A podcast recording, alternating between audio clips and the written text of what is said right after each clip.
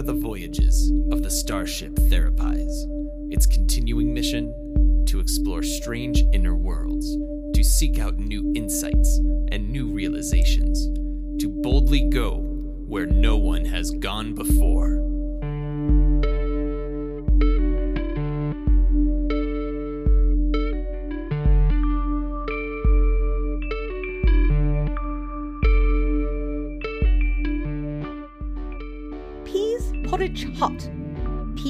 Porridge cold.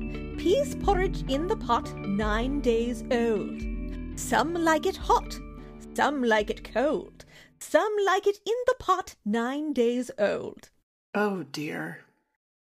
Spock! Perfect timing. I'm just working on my received pronunciation. Yes, sir, the Queen's English. Might I ask, what has sparked your foray back into this particular linguistic eccentricity? Eccentricity! I will have you know that I have formal training in Oxford English. From your appearance in A Midsummer Night's Dream, if memory serves. Well, at least you pay attention sometimes. Which brings me to my point. You, my Vulcan friend, could stand to work on your elocution as well in preparation for our episode on Bridgerton. Oh, of course, sir. That's what this is about. Could we perhaps do that, I don't know, later? It's time to start the show.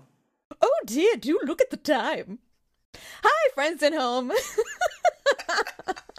I am Justine Mastin, LMFT, yogini, writer, and captain of this particular ship. Welcome aboard. And I'm Larisa Garski, licensed marriage and family therapist, writer, researcher, Spockian first officer, and I am doing my best to keep the joy inside. Oh, just a reminder to listeners at home that just because we are therapists does not mean that we are your therapists, unless, of course, we are your therapists. This podcast is for the purposes of education and humor and is not intended to replace seeing your own therapist. Please be aware that this app will include spoilers for Bridgerton, including the identity of Lady Whistledown, also known as Regency Gossip Girl. So if you don't want to be spoiled, perhaps circle back. Also, be aware that this app will include some more discussion of sex than our usual app, and will include some discussion of sexual assault. So, listener discretion is advised.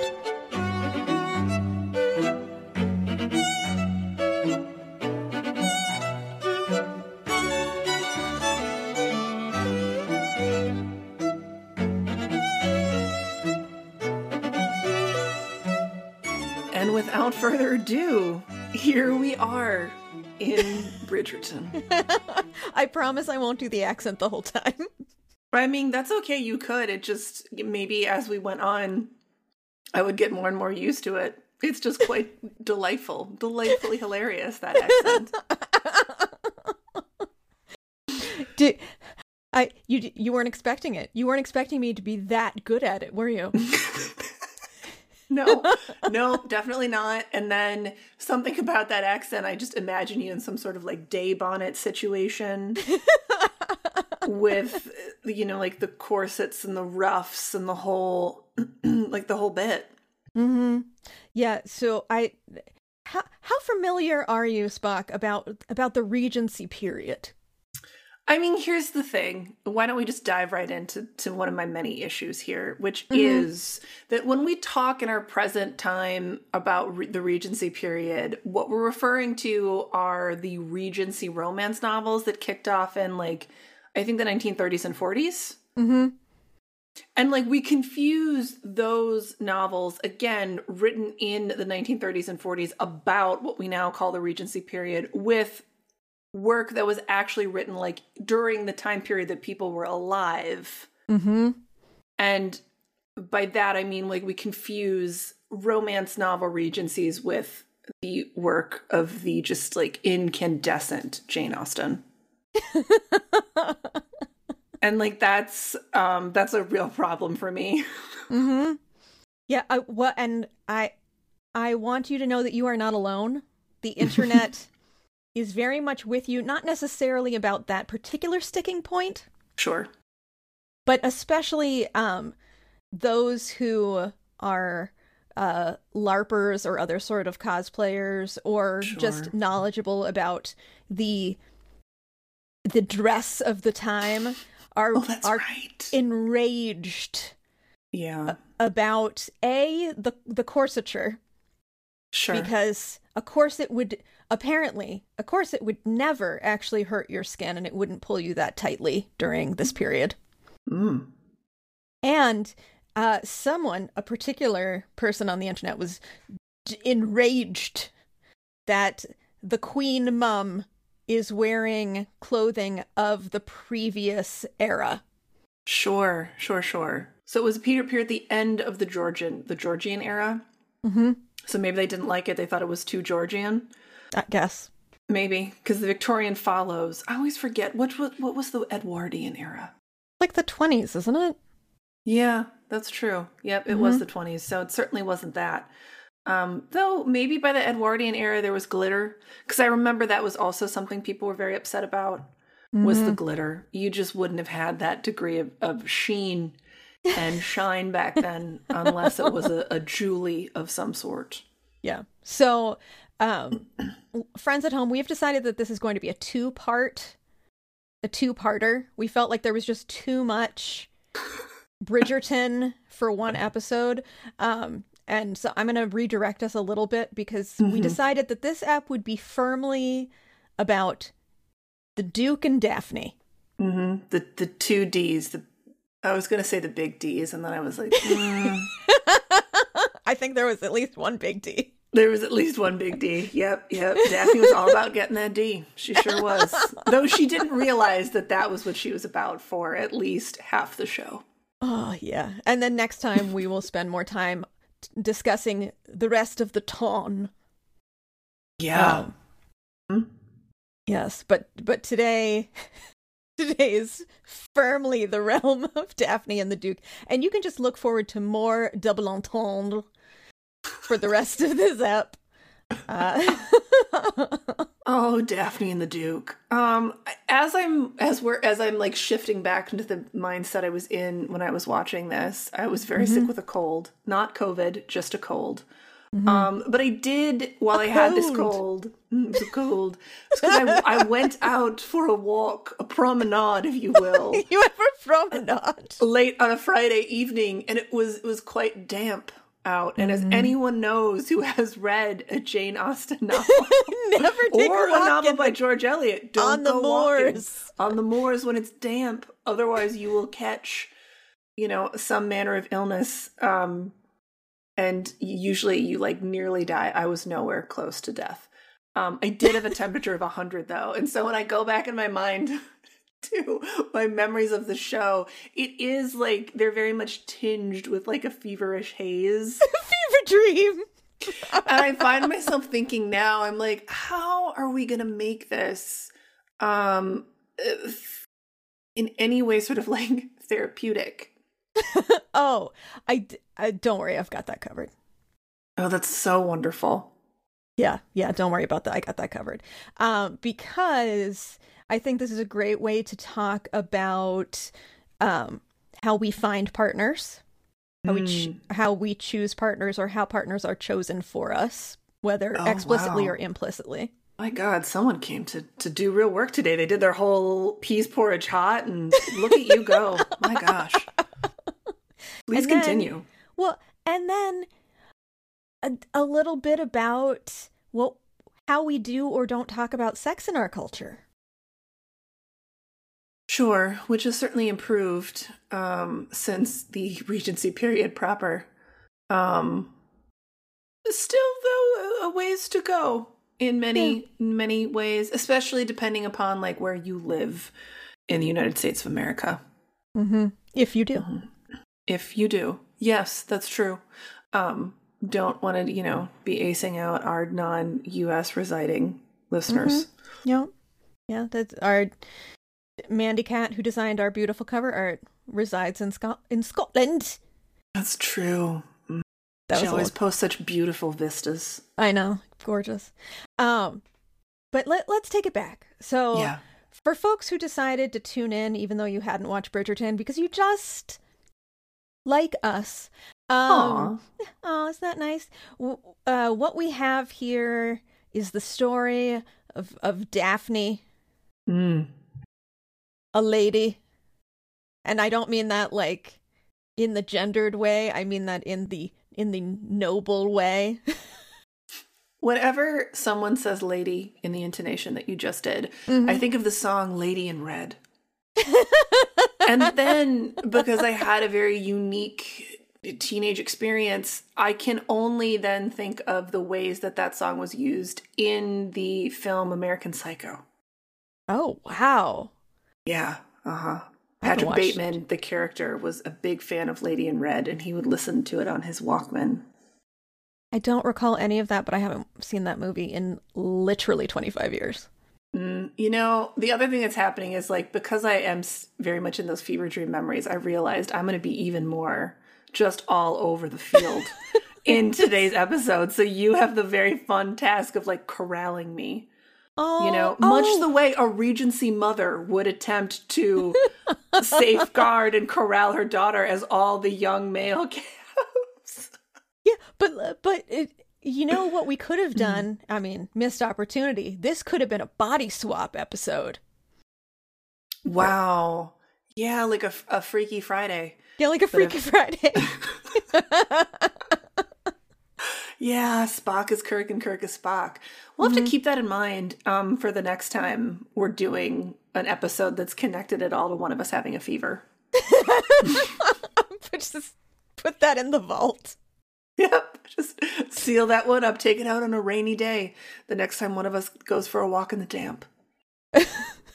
Uh, yeah. So D- Daphne has come of age. She is she is now ready to have a husband. Mm-hmm. And in these times, whether they be real times or the times of uh, Fiction? the bodice ripper romance novels, she she needs to she needs to be courted and Mhm. then find herself a husband. And she Um, can never be alone in a garden. No, she can never be alone anywhere with a man she is not related to. Yes.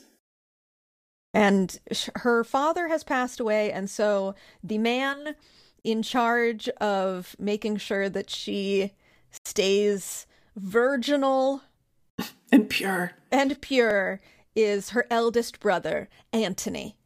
Anthony, or as we like to refer to him, Bridgerton Brother One, known as B1, as like the Bananas in Pajamas show, so popular in the mid 1990s. Also British. B1, yes, B2, where the bears? Bananas in pajamas go bouncing down the stairs. Bananas in pajamas are chasing teddy bears. Wow. That hmm that's great. I was gonna say like maybe our producer could put some like lovely bananas and bananas and pajamas uh, music, but I mean you have done such a faithful recreation there, due no doubt in part to your elocution practice. Uh, Um, yeah, they did not have us watch Bananas in Pajamas to prepare for a Midsummer Night's Dream. But which was that- really a loss because I think that the farcical nature of bananas and pajamas is very much a riff, perhaps even a fan fiction adaptation, if, if you will, of A Midsummer Night's Dream. Just think of um, what were their names? Hermione and the other one as um, bananas instead of humans. this this is great. This is go- this is all gold. all gold, all comedy gold. anyway, Daphne. Daphne is of age.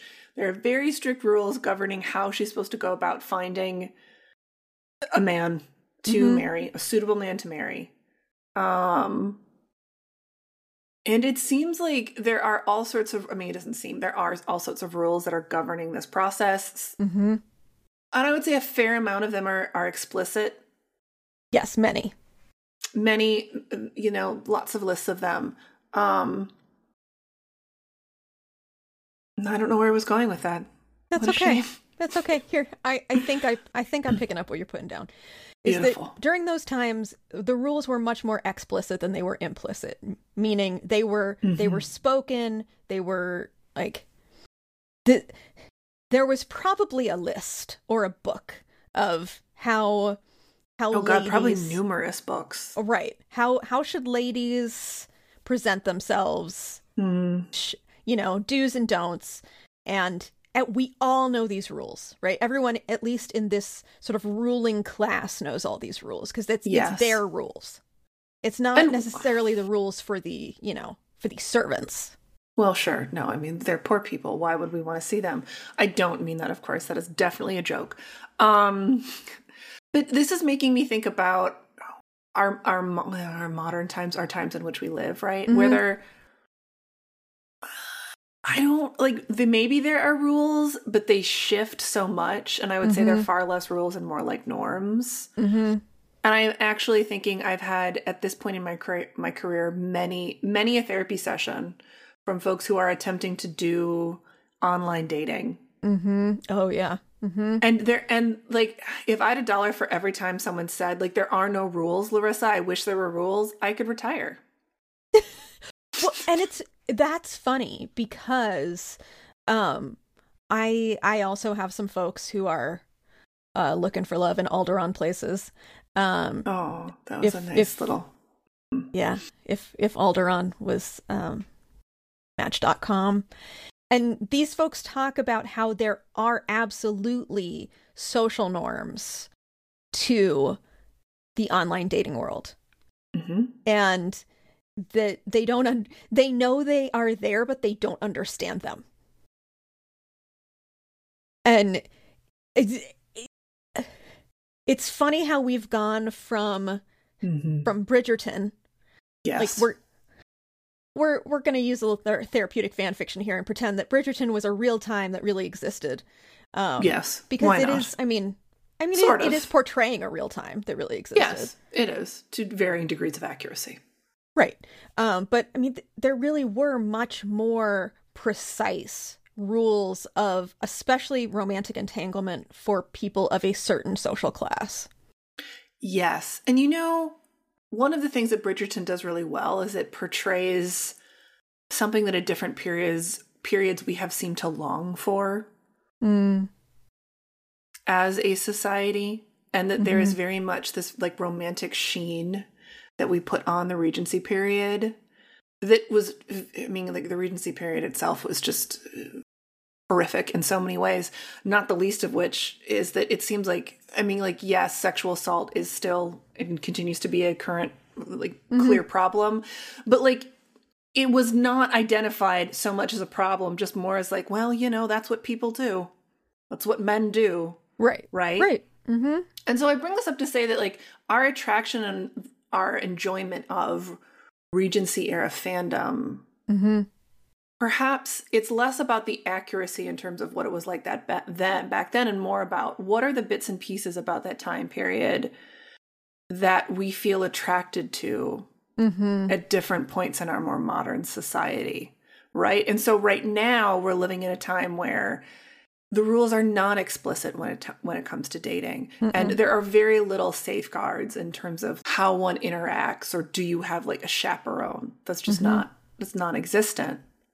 And so the fact that we have a fair number of human beings who are attracted to this time when we did have more rules, it says something about what we're maybe yearning for and what we are lacking. Mm-hmm. Yeah, I think that's a really good point. Because, well, and and there is something sexy about mystery, Yes. right? And Mhm. we we live in a time of, I mean, it's it's pretty hard to be mysterious in modern times. Because, like, I if if I met you on a dating app, I Sure. just, I just fucking Google you. Yeah, you could. And you, you would. I'm sure you would. I I would. I, want well, and you know what? I find it real sketch if someone doesn't have some kind of online presence, which Yeah. is like there's that part of me that wants the mystery and that part of me that's like, but what are you hiding? Like exactly. you know, I'm starting to get applications for next next round of interns. And Mhm. we've been googling them. Guess what? Would be interns, we do Google you. So be aware. Yeah. Um and at least one no online presence. Nothing. Found found nothing. Mm-hmm. And I'm like, what have you been doing? Do you exist? Did you just steal someone's identity last week? Wow, so many questions. But you know what it makes me think of? The Duke of Hastings. Ah! And how like we don't really know what happened during that like shady time but he wasn't in are they in London? Yeah, they're in London. yeah, they're in right? London. Mhm. He went somewhere else. What was he doing? Who was he with? Who was he doing? We know he was doing someone. Many someone's. Many someone's, right? Um, but but like it's so shrouded in mystery. Mm-hmm. That's part of like the appeal of this tall, dark, mysterious man Mm-hmm. who looks excellent in shades of purple. Yeah, just I mean, wonderful casting. This, this, Yes. is, a, this is a beautiful human. A beautiful human with excellent elocution. Mhm. Well, and at that time, so okay, so some mystery is is good, like a, a moral good, and some mystery is a moral bad. Sure. And it's very gendered. If you're a Yeah, mysterious absolutely. lady, you must be a lady of the night, Mm-hmm. i.e., a sex worker. Or if that you're a lady at the opera. mysterious, yeah, that's right. that Who, well, you know, she was. She had a. She had a number of different occupations. One of them was lady of the night. The other one was lady of the opera. Um, but like, if you were a man, it was. It's amazing to be mysterious. Mm-hmm. Well, Like, how many times does. Mama Bridgerton talk about how like the best husbands are reformed rakes? Which is terrible because every time she said that, in part because of my English lit background, I kept substituting rake with the other R word that just kind of want to be sensitive to triggers. I'm just going to say I substituted rake with sexual assaulter. Mm, mm-hmm. Because really, in the actual Regency times, that's what a rake was. Oh, really? Yeah. Oh no. Yeah, and like books that Jane Austen, like Jane Austen was doing a number of things in her novels. One of the things she was doing was a literary critique of a lot of like the popular serialized romances of her time, and they were Mhm. all about a rich man trying to sexually assault a virginal woman. Oh. hmm And this And was the most famous of this, this was Clarissa. exciting? I mean, this was a lot of different things, right? Mhm. Um, I think exciting and titillating was one of them, and so Mhm. like Clarissa, one of the most most famous of these. Oh no, It's that's my niece's name. I know it's hard. It's one of the reasons I've never talked to you about this before because I knew that it was your niece's name. I mean, to be fair, now. do we know the books that have my name? We do, we certainly do, and maybe we'll go down that road today. Maybe not. Who knows? Stay tuned, friends. um, but Clarissa's like it's a bunch of volumes, and it is. It's all about this awful man who's trying to sexually assault Clarissa, who eventually, I think, I, she's. I don't remember well. She's either murdered or she commits suicide. Um, but Completes. even though her assaulter is successful in assaulting her Mm-hmm. retroactively after her death, it's like decided by some like committee because these are the books of the time that like she's still her spiritual virginity is still intact, and thus Clarissa is sainted or heavenly or something. Um. So yeah, like being a rake in, in like in actual practical times, not a positive thing. Wow. Okay. Well, no. This, I mean, this is this is very good information. I wouldn't want to not know. I wouldn't want to go around and and use that word around some lit majors like yourself. And uh I mean, you would just be saying things and they would be thinking you were saying something a little bit different. well, and I, I, you know, I wouldn't want to say, "Wow, rakes make the best husbands." No, the way that Mama Bridgerton does so confidently and with such like zeal and zest in her eyes. And like I get that like in in this fandom, what she's saying is that rakes make really good lovers. Right? Yeah, and I mean, fair. Well, in terms of the fandom, yes. I don't think that like I don't think that some I don't think like actual rakes of the time No, uh, no. were good. No, like I wouldn't say that. But like rakes is transposed into romantic regency literature. Yeah, sure. So let's make a distinction. Why don't we call Yes. these bridger rakes? this is great. Yes. that the Bridger rakes are good lovers and the historical rakes are just they're they're just not they're not great. Uh they're they're just not great. They're not great. They're people who needed a lot of therapy. Right. And that was not a thing Mhm. yet. No, it wasn't. Nope. Instead, people worked out their cultural trauma by writing books about it, like Clarissa or Pamela, a lesser known, lesser pot, but still lesser known, but still like of the time beloved serial about a rake and a virgin. And I did. I've never read Clarissa, and I don't think I ever will. But I did read Pamela, Hmm. and those are hours of my life I'll never get back. Oh, Okay. Yeah. So, where were we? Mystery.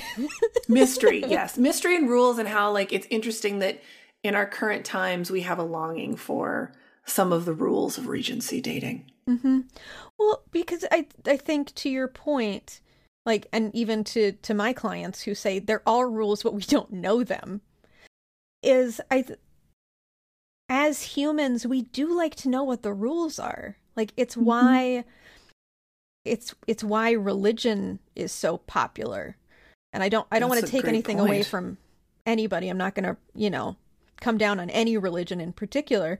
We we just like to know what the rule we we like to know what the boundaries are. When are when are we in bounds and out of bounds? And we need someone to tell us that.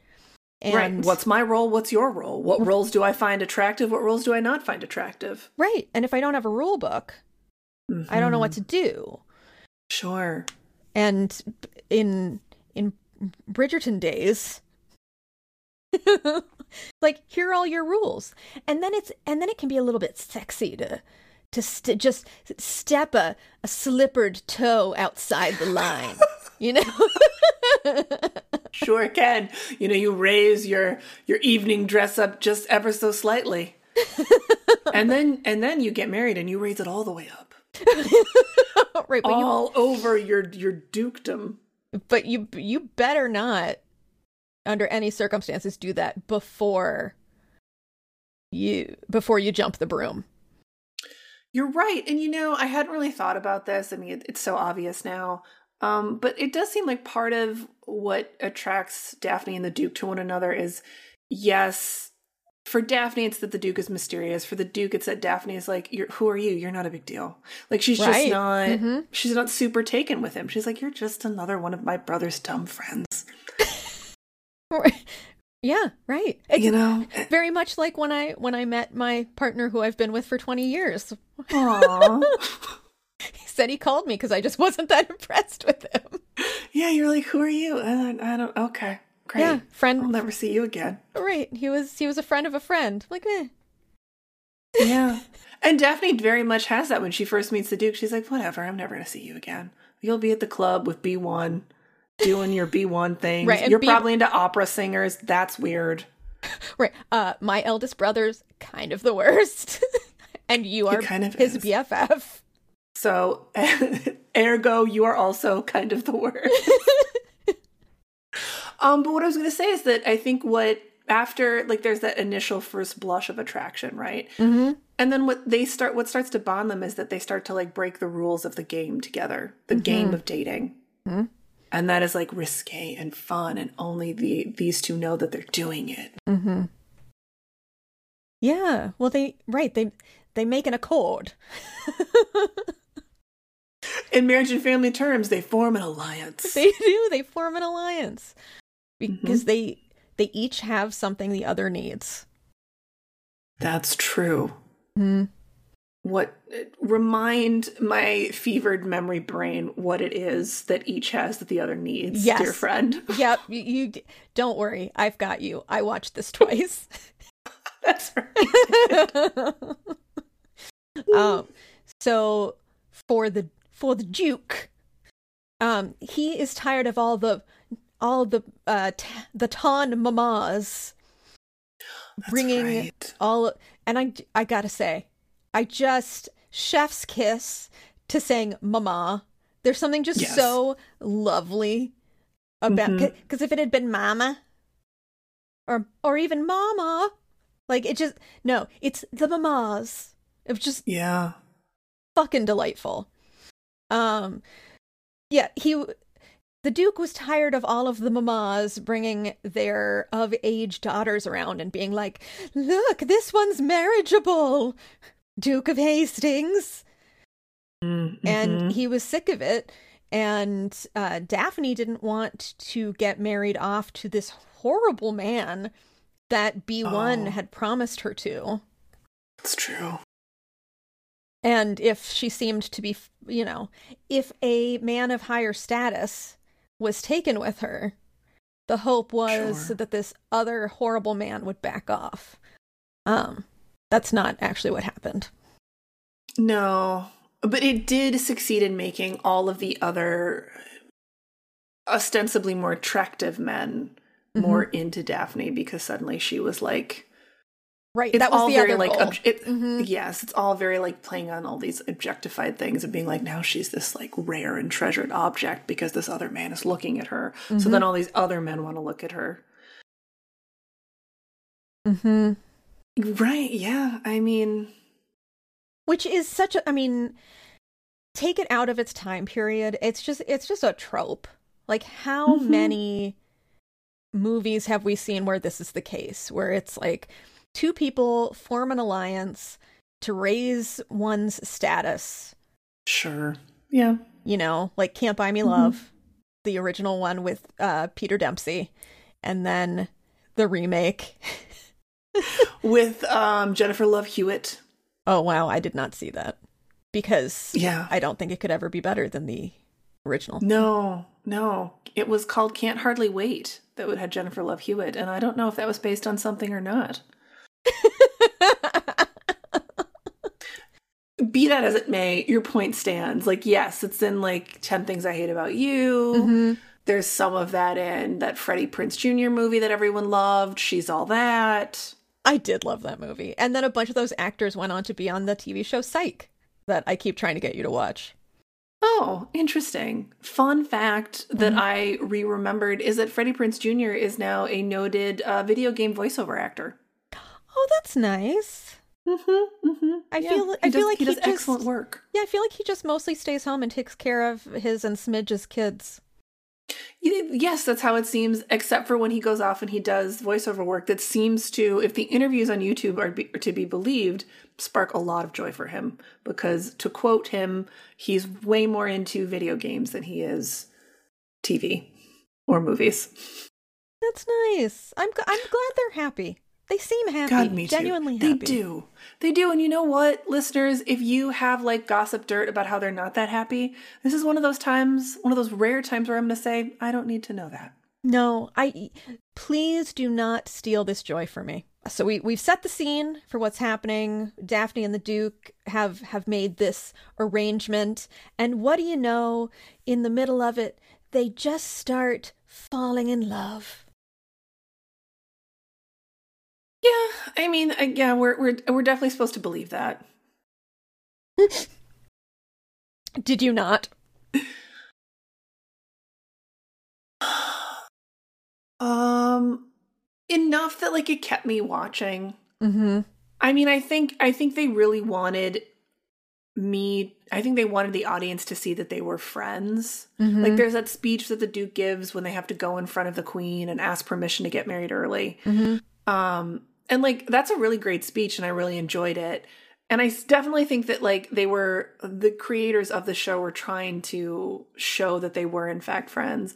I don't know if I totally believed it, but I also think that I tend to be very skeptical um, because I, I do think they do a better job than say I don't know. The movie version of, of Anna Karenina is a great example of like just you have these two characters who just shout that they love each other, and at no point in the film do you see anything even close to like real strong lust and passion Mm. between these two characters.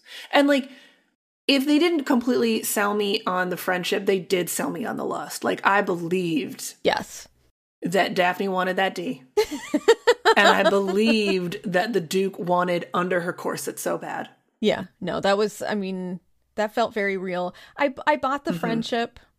I like. I bought that they were that they were, um, that they were bros, and then things got kind of steamy. And I was like, huh, I see how I see how bros can get kind of steamy. Uh, yeah, no, that that's I would say that's one of your core fandom beliefs. In fact, that bros can get kind of steamy, and we mean bros in the friendship sense of bros. right. No, not not familial bros. Mm-mm. That's a big no. For That us. is not my that is not my ship. Don't ship that. no, no, no. You just ship two two dudes who are such close friends until one day they're like in the showers together. Well, sure, because you know something happened to Castiel, and like he needs to have have his his wings showered, and he can't do it himself. Anyway, that's a real fic. Uh, Right. Yeah. I mean, the, you know, how do you reach the wings? You know, you need a friend. Daphne can't undo her own corset. You know what I'm saying? She needs the Duke there.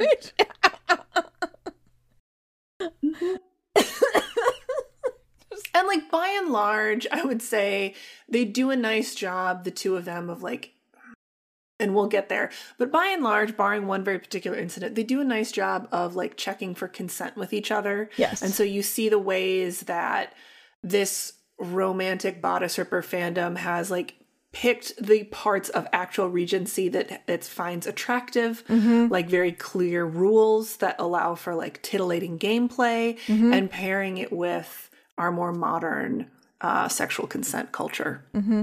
yes, I was very happy to see that when Mm-hmm. I saw it.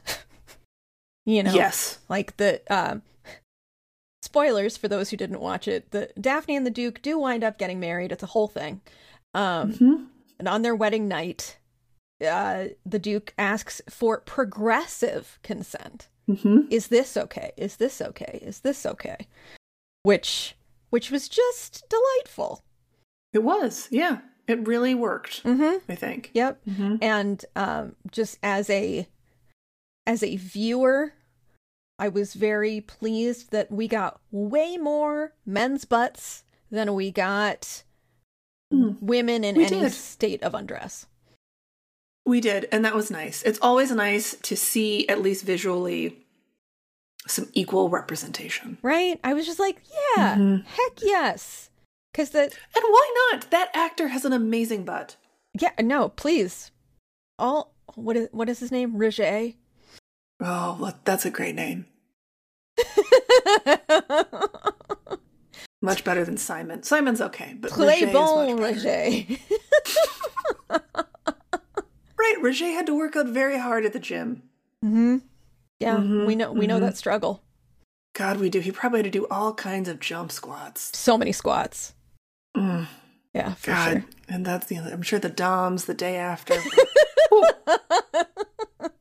but it was all worth it. It was all worth it. For fun fun fact listeners i don't know that we've named this on the show yet but i gifted spock with with some personal training with my personal trainer Mhm. and uh she's just been hashtag killing it on on the burpee front Oh God, yeah. I demoed recently a, a, a burpee for my partner, and his response was, "That looks like six exercises all in one.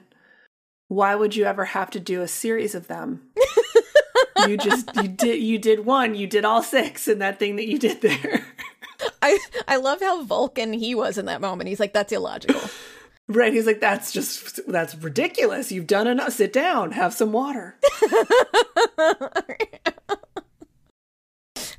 would you, would you like an epsom uh, salt th- bath There we go. Back to the Duke and Daphne and a part that they selected from, I guess, Regency times that I didn't love so Mhm. much. Um, because the Duke has this whole backstory about his absentee father and his Mhm. much beleaguered mom, and that all ties into why he doesn't want to get married and have a a, a son. mm-hmm And I didn't know this. And once you explained this to me, it all made a lot of sense. Um, I was like really nonplussed with the fact that it ends. Spoilers that like not only do he and Daphne get married and they do it all over the Dukedom, and then then they like things fall apart and it has to do a summer rain. Um, the show ends with uh, them having a son. mm-hmm And I was just like, oh, this is ridiculous. I don't like this. This is absurd. Like, we had everything set up for the Duke to question the negative systemic aspects of patriarchy and make some different choices. I mean, it's called Bridgerton. He could just take Daphne's name. They could be the Bridgertons together. Mm-hmm. And I think that you very nicely were like, I'm going to stop you right there, Spock. because that's not how romance novels work. right. And I'm I'm not a huge consumer of romance novels. I I'm not hating on them at all. It's just No. it's not particularly something that I have consumed a lot of, but I am aware that there is a v- a very prevalent trope in romance novels which is that the uh the the bridgerake is, you know, br- the wild stallion is broken and they have Sure. a baby. hmm And they just, and they continue the whole problematic system Mhm. because it's like, well, you know, we're we're two exceptional humans. We were able to find love in this contrived patriarchal sexist system. Why not just continue it together? Which I hear, and also that's not what Daphne wants. Or Daphne's not ready to question that social construct. Um, I mean, I right, like yes, Daphne does want to like get married and have kids, Mhm. 100 percent. Well, and this is where it gets interesting. And again, they do that thing that I feel like so so many shows that I've seen recently do, where like they flirt with this more like atypical outside the mainstream love story. Mm-hmm. right? Like we get like little moments of of like before because daphne daphne was so poorly served by regency sex ed or lack thereof.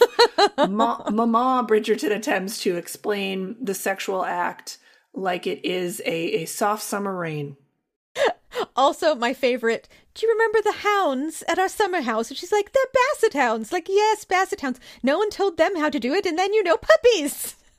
right and then there's the rain and the flowers and like and daphne is is like i remember hounds and puppies and flowers and there is rain but she's not she's very ill prepared due to the fact that she's utterly ill prepared she doesn't understand how babies actually get made and so there's a period during her the early days of her marriage mm-hmm. Where she thinks that she and the duke are infertile Right. With, I mean, to be fair, he does say, I cannot give you children. yes which she didn't i mean that was unnecessarily confusing and there were no follow-up questions Absolutely. And I this is and then that leads into it's maybe like an episode of them talking about like how will what are other ways we'll have a fulfilling life. mm-hmm sure And her having that like beautiful moment where she says to him she's like I like I love you. I don't want to be with anybody else. I want to be with you. mm-hmm And I I mean I knew I knew that I, like I could read the number of episodes. I was like okay, well this is like episode 5 or something. Um so like I know that this is going to be tossed to the wind. But as someone who has in many ways a very like atypical life and an atypical sort of like romantic partnership trajectory, I was like, "Oh, this is just like the scraps that get thrown. To people like me." yeah. Um because like we don't like mainstream stories and you know big netflix money doesn't typically get thrown to mm-hmm. stories that are more that are that are like that are more outside the mainstream. Even things that shouldn't be as outside the mainstream like not being able to have kids or making a choice to not have kids. Mm-hmm right because that i mean that would have been that would have been much more shocking surprising if yes you know she realized oh we can have children and is like but do i want them mm-hmm. but or, and like wrestled with that at all Right, but she really, I mean, and and to be fair to the character of Daphne, she's what, like 17, 18? yeah And all she has ever known in her entire life is that you are supposed to get married and have children. And then she seems to genuinely enjoy children. She does, absolutely. But like these are I'm just saying like these were moments where I thought like they were missed opportunities. Yeah, absolutely. And like, yeah, sure, she could have still had kids, but like they could have like changing his name felt like something that would have been so small. Mhm. But I think in many ways, like that is still something that really endures all the stuff around names and what do you do when you get like legally married or legally partnered and all of that.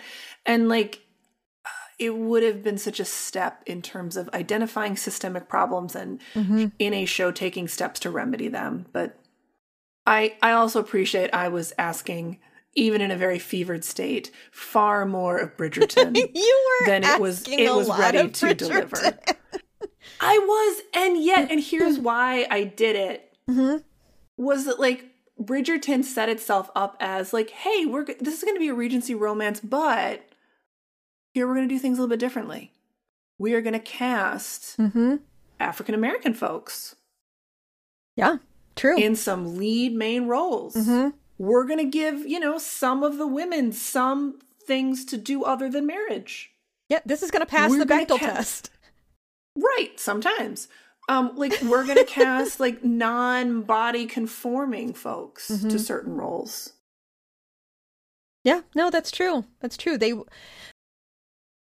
the show itself stepped a slippered foot outside the bounds. It did, and then it was like, that's all though. And I was like, that's not enough though. They they were all flirting, and I just I wanted, in the words of Daphne, I wanted that date. I wanted them to decide and commit. yeah, I I got a very like 50 shades of Grey slash twilight Mm. vibe off of Sure. off of once they're married or like the you know once the duke realizes or believes he you know believes he has realized that he has ruined daphne's life and how could she bear to look at him and i was like oh god this is this is that this is that edward slash uh fucking christian, Christian. Grey energy Mhm. and I was like, of course they'll have a baby. That was the end of both those stories. Yeah, it was. I mean, at least at least Daphne gets to see at least in terms of like how we cinematically portray mm-hmm. sex in film, which is very different, obviously, than the way it actually is in real life. Like so much of Bridgerton. At least Daphne, Daphne has like a fulfilling sex life, which that is something Bella was never able to have. Yeah, that's, I mean, they want us to believe that Bella had a satisfying sex life. I I have questions about what happened after the shine wore off on their honeymoon phase. I mean, you got, inter- you, this is eternity. Um, right, right. But, but, you know, conversation for another time. Um, Mhm. yeah i i appreciated that they actually gave um gave time to like pleasure in in sex for Mhm. for both partners i mean in this case it was binary there were two partners um Yes. and i mean is it a little unrealistic that the that the second you are touched by your lover or yourself that there are fireworks sure, yes. like all right I, I guess i guess there weren't antidepressants in the regency period so maybe you can just like get there quicker but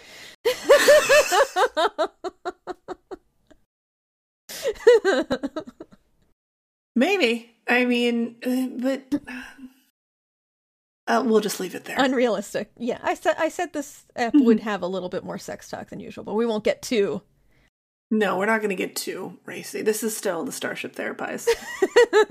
and it's not even the Starship Therapise after hours. It's just like regular daytime hours right now. oh that'd be a fun show starship therapise after dark but we're in That's right. space so it's always dark For some reason, the Knight Rider theme song is playing through my head right now. um. So yes, Daphne and the Duke. Do we have any like closing thoughts here on Daphne and the Duke? I mean, I think what we what we can take away from this, i- if we're if we're using our our time with the Bridgertons to help us understand some things, it Mhm. it would be that I I appreciate that they had a love match. I you Mm. know I I am a fan of a love match. and also recognize that that's that's not always happening in current times either. Right. You know, like lo- love is wonderful and also it is I'm trying to think of the best way to phrase this because I don't want to Mm-hmm. sound mm-hmm. Depressing. Um, sure. But hit me. Let's see if I can help. Yeah. Because I'm in a different body today. Okay, great.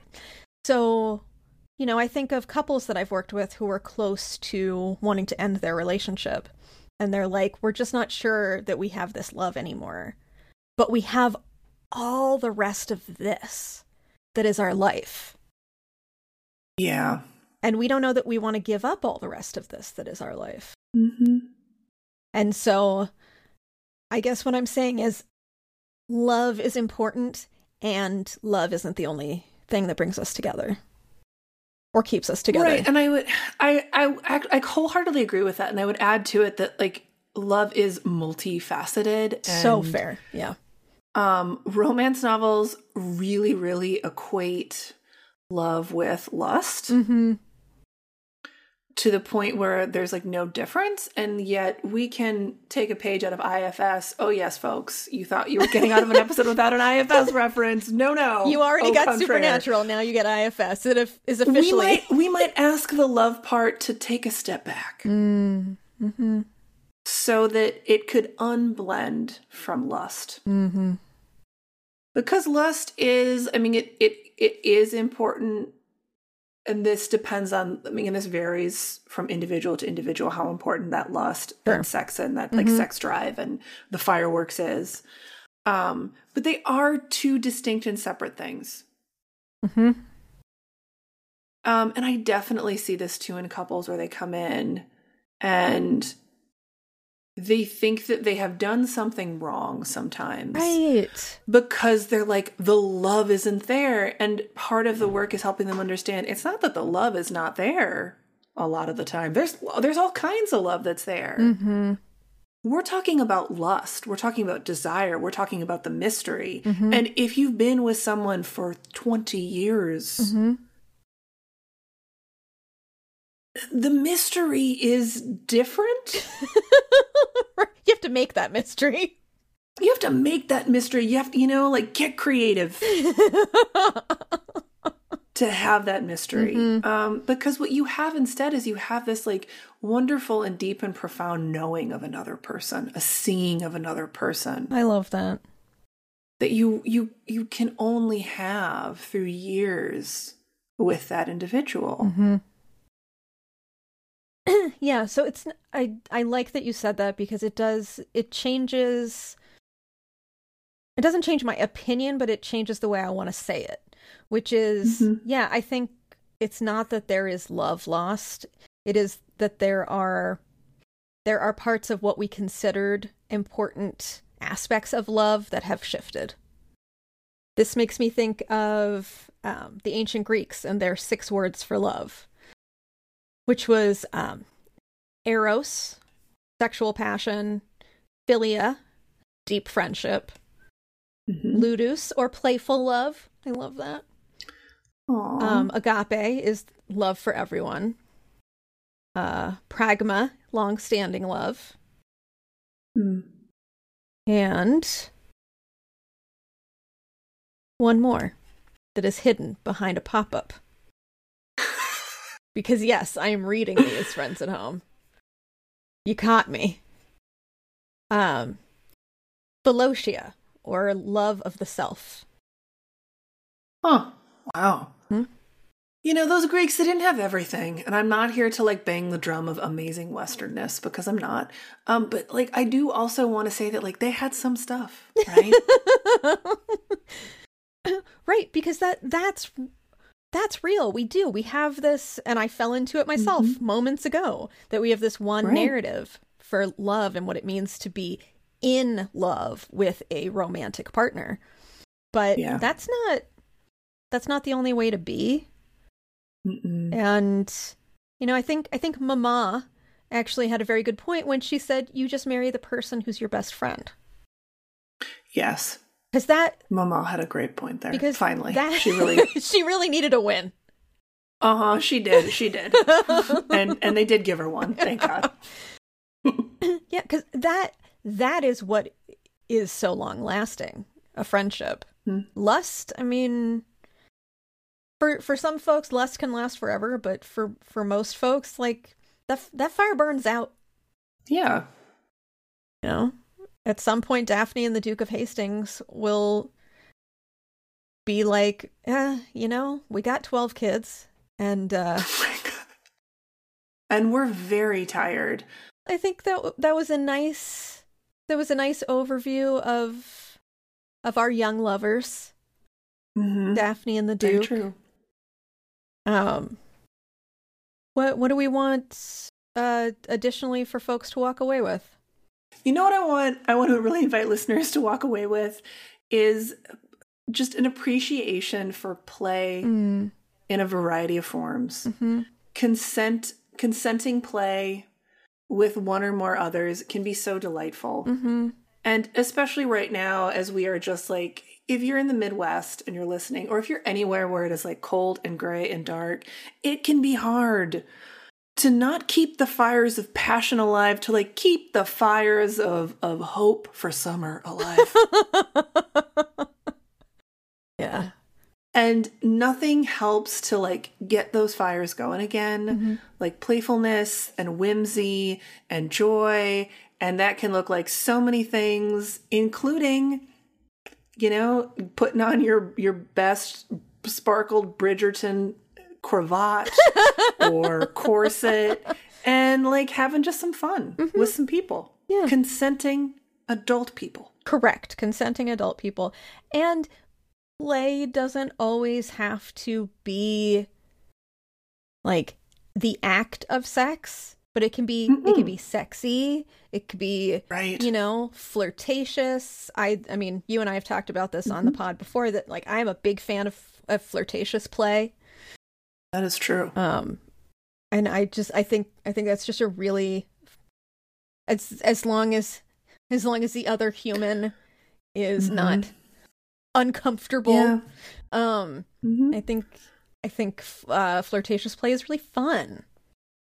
It is. And you know, a lot of people like to do it in in medium to large size groups. Like I think about dancing. Oh, I miss I'm you know, I really I'm not a big clubber. I have I haven't I haven't been a big clubber since my mid 20s. But Mm. since this this whole thing, I'm like, you know what I could stand to do? yeah.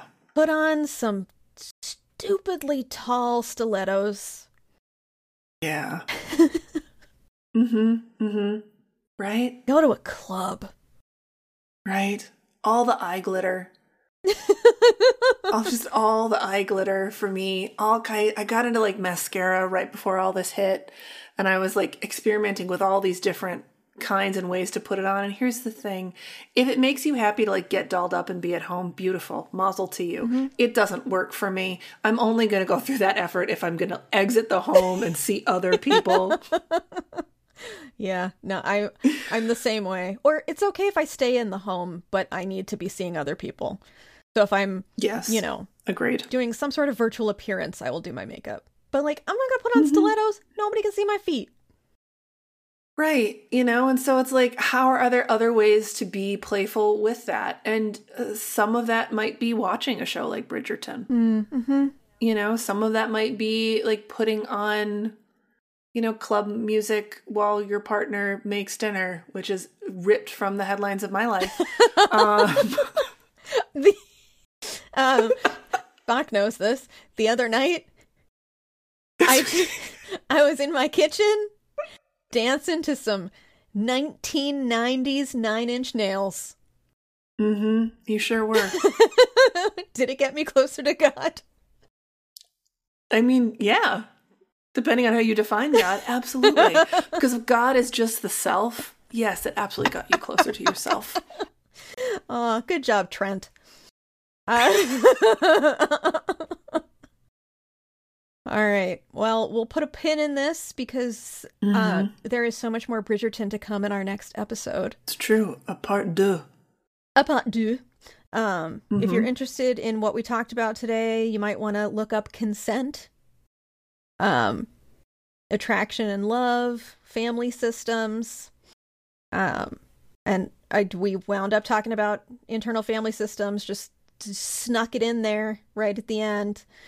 Um, and we stuck so true to the Bridgerton fandom until we started talking about shipping and then supernatural just just flew in on on the wings of love on the wings of Cas it sure did oh and i i did have a reference about american psycho but that was more of like a fleeting fever dream type thing oh and all those than it was. all those books you mentioned oh that's true okay so for the lit nerds out there Um, I would say I, I'm not. I cannot, in good conscience, recommend Pamela or Clarissa, and I can think of and I can picture my lit professor, Dr. Joel Weisenheimer, who I did an independent study on Jane Austen with him, and that was how I ended up reading Pamela.